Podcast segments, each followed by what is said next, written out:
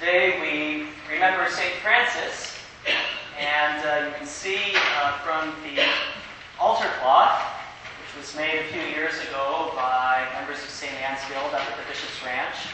Those are pictures of heads of the parish, some with us, some no longer with us. And then Betsy and I are wearing the stoles that were made at the same time. Mine has the lions, tigers, and bears online. One of my favorites to wear. It was interesting this week preparing for a sermon on St. Francis, and lo and behold, on the cover of the Independent Journal was an article about panhandlers on East Blythedale and Camino Alto. Did you read it? Very interesting stuff. And a very interesting reflection on where we are as a society. But what fascinated me was that the dialogue there resonated deeply with one of the earliest stories about Francis. Now, the article in the IJ talked about concerns, and one of the concerns was raised by one of the prominent citizens of Mill Valley, whose family has owned a business here for many years. His concern was that somehow having panhandlers there might uh, be a cause for traffic accidents. Traffic safety was his. I was dubious. I was dubious. Because the thing that none of us want to talk about is the reality that people begging on the streets do two things. They reflect to us the economic injustices of our time, and they also reflect to us our own individual vulnerability. And it's hard to talk about both of those things, especially publicly. The way this resonates with Francis' life goes back to a very early story about him, long before he founded the Friars Minor, long before he became a prominent name in the Mediterranean, an alternative way of being Christian, long before he was known by popes and magnates and whatnot. He was working at his father's work in the marketplace, I assume, of Assisi. His father was a prominent cloth merchant, very wealthy, well-to-do. Francis came from a big family, and it was, it's pretty clear that his father had his eye on Francis to take over the family business. No pressure. No pressure, right? Any of you inherited a family business? You know what it's like. So Francis is there in the marketplace selling velvets and the cloth, and a beggar comes by seeking alms. Just a few coins. Just a few coins. Just like someone on East Blythedale and Camino Alto. Interestingly enough, the story doesn't have Francis giving him anything while the market is open. Nothing happens. Who knows what was going on in Francis' head? But when the market closed, Francis ran after the beggar and he emptied his pockets for him into his hands, just completely emptied them. Was derided by his friends for doing this, this generous act.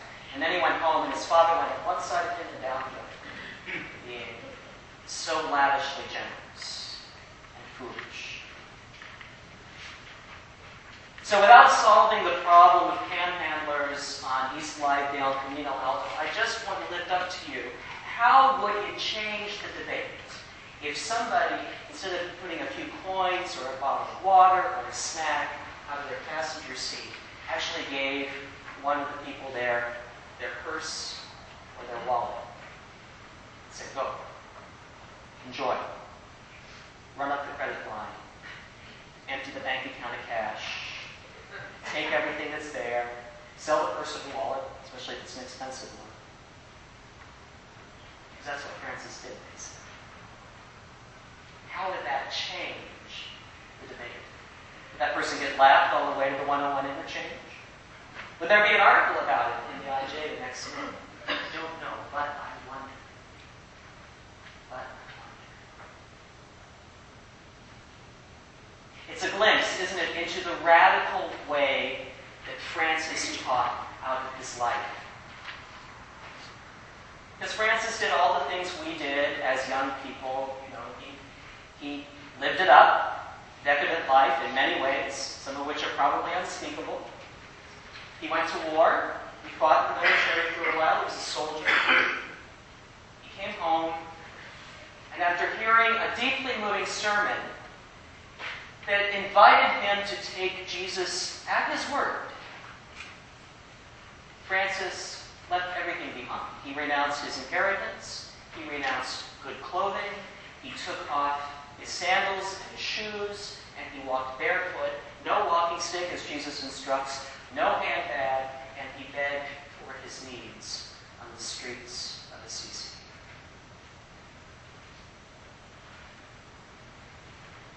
And the world was changed forever.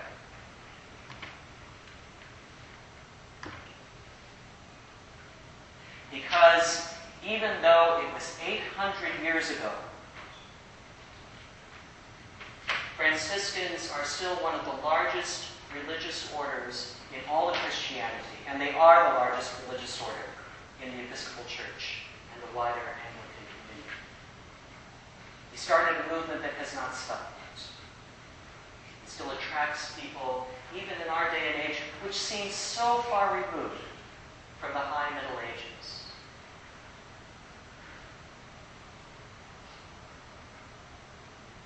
Several weeks ago, I was at the life profession of a Franciscan in San Francisco. And the preacher said something during that service that I will always remember. He said one of the teachings of Francis was the opposite, or excuse me, poverty is not the absence of riches. Poverty is not the absence of riches. Poverty, he said, is the absence of power.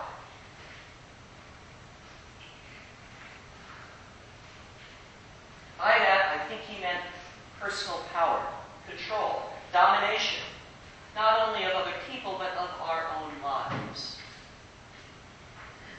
Francis had that.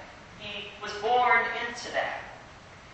He had control of his destiny. He could have inherited the family business, at least a portion of the wealth of the family. He could have gone on to lead a very nice life in Assisi, thank you very much. I'll do what I want to do. When he set that aside as part of the vow of poverty, which is one of the cornerstones of Franciscan spirituality, he discovered a much more profound power. A power that resided in the people of Assisi, that resided in those who followed him into a life of poverty, and a power that caught the attention of even the Pope. It's one of the great ironies that Jesus teaches us in the Gospels that when we set aside our personal power, our willful domination and control over our own lives, that we find life. Those who lose their lives, Jesus says, will find them, and those who keep their lives will lose them. It's the great ironic teaching of the gospel. Francis discovered this. He epitomized it. He became so well known in the Mediterranean that he could hardly go anywhere without people recognizing him. He did get the attention of popes and leaders and political leaders, and yet, when he came to the end of the day, all he wanted was to go back to live with his small community in Assisi. That small community, though living in poverty, in quietude and simplicity, was able to bring the people of Assisi to rebuild not one, not two, but more than a handful of churches. And rekindle a life that had been lost to corruption and power grabbing at the height of the Middle Ages. That's power you can't buy. It's power you can't sell. Riches beyond the wildest dreams.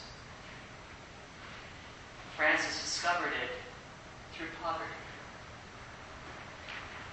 In the words of one of our prayers in the daily office, discovered the glory of God that can do more acting through us than we can possibly ask or imagine, if we will only just get out of the way long enough for that. Francis did. Now, if he were among us today, we would probably not want to sit close to him. He probably smelled. You know, he was a scandalous guy. You know, he probably smelled. He probably be saying things that would make us very uncomfortable. Rumor has it he even befriended the head lice in his hair. Public school system would go into apoplectic fits if they that. We'd have to have head lice checks.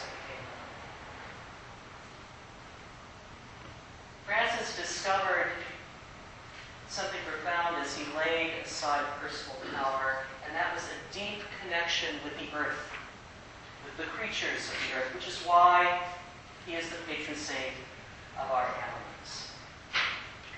He would understand our close friendship with our pets, our loving relationship with them. He would understand, as a dog trainer tells me as well, that it's not the dogs that need training, but the owners. He would understand that. Because we insulate ourselves from the creatures of the earth and from one another, frequently with our material goods. And by setting all that aside, Francis forged a deep and profound relationship with all living. Recognize the abundant life that God has already planted in the heart of creation. We will only shed our control for long enough to perceive it.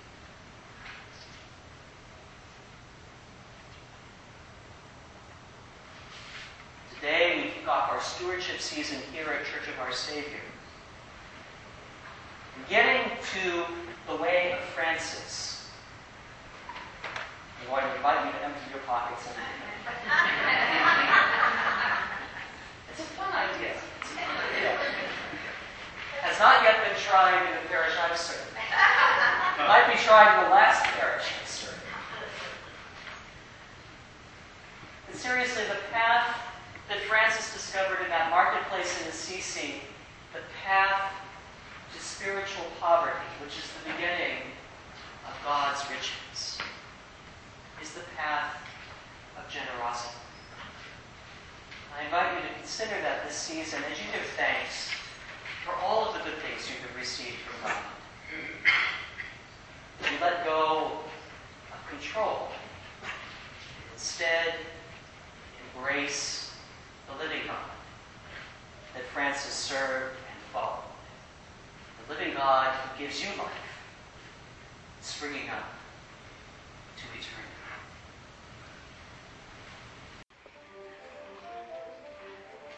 This has been a sermon podcast from the Episcopal Church of Our Savior, Mill Valley, California.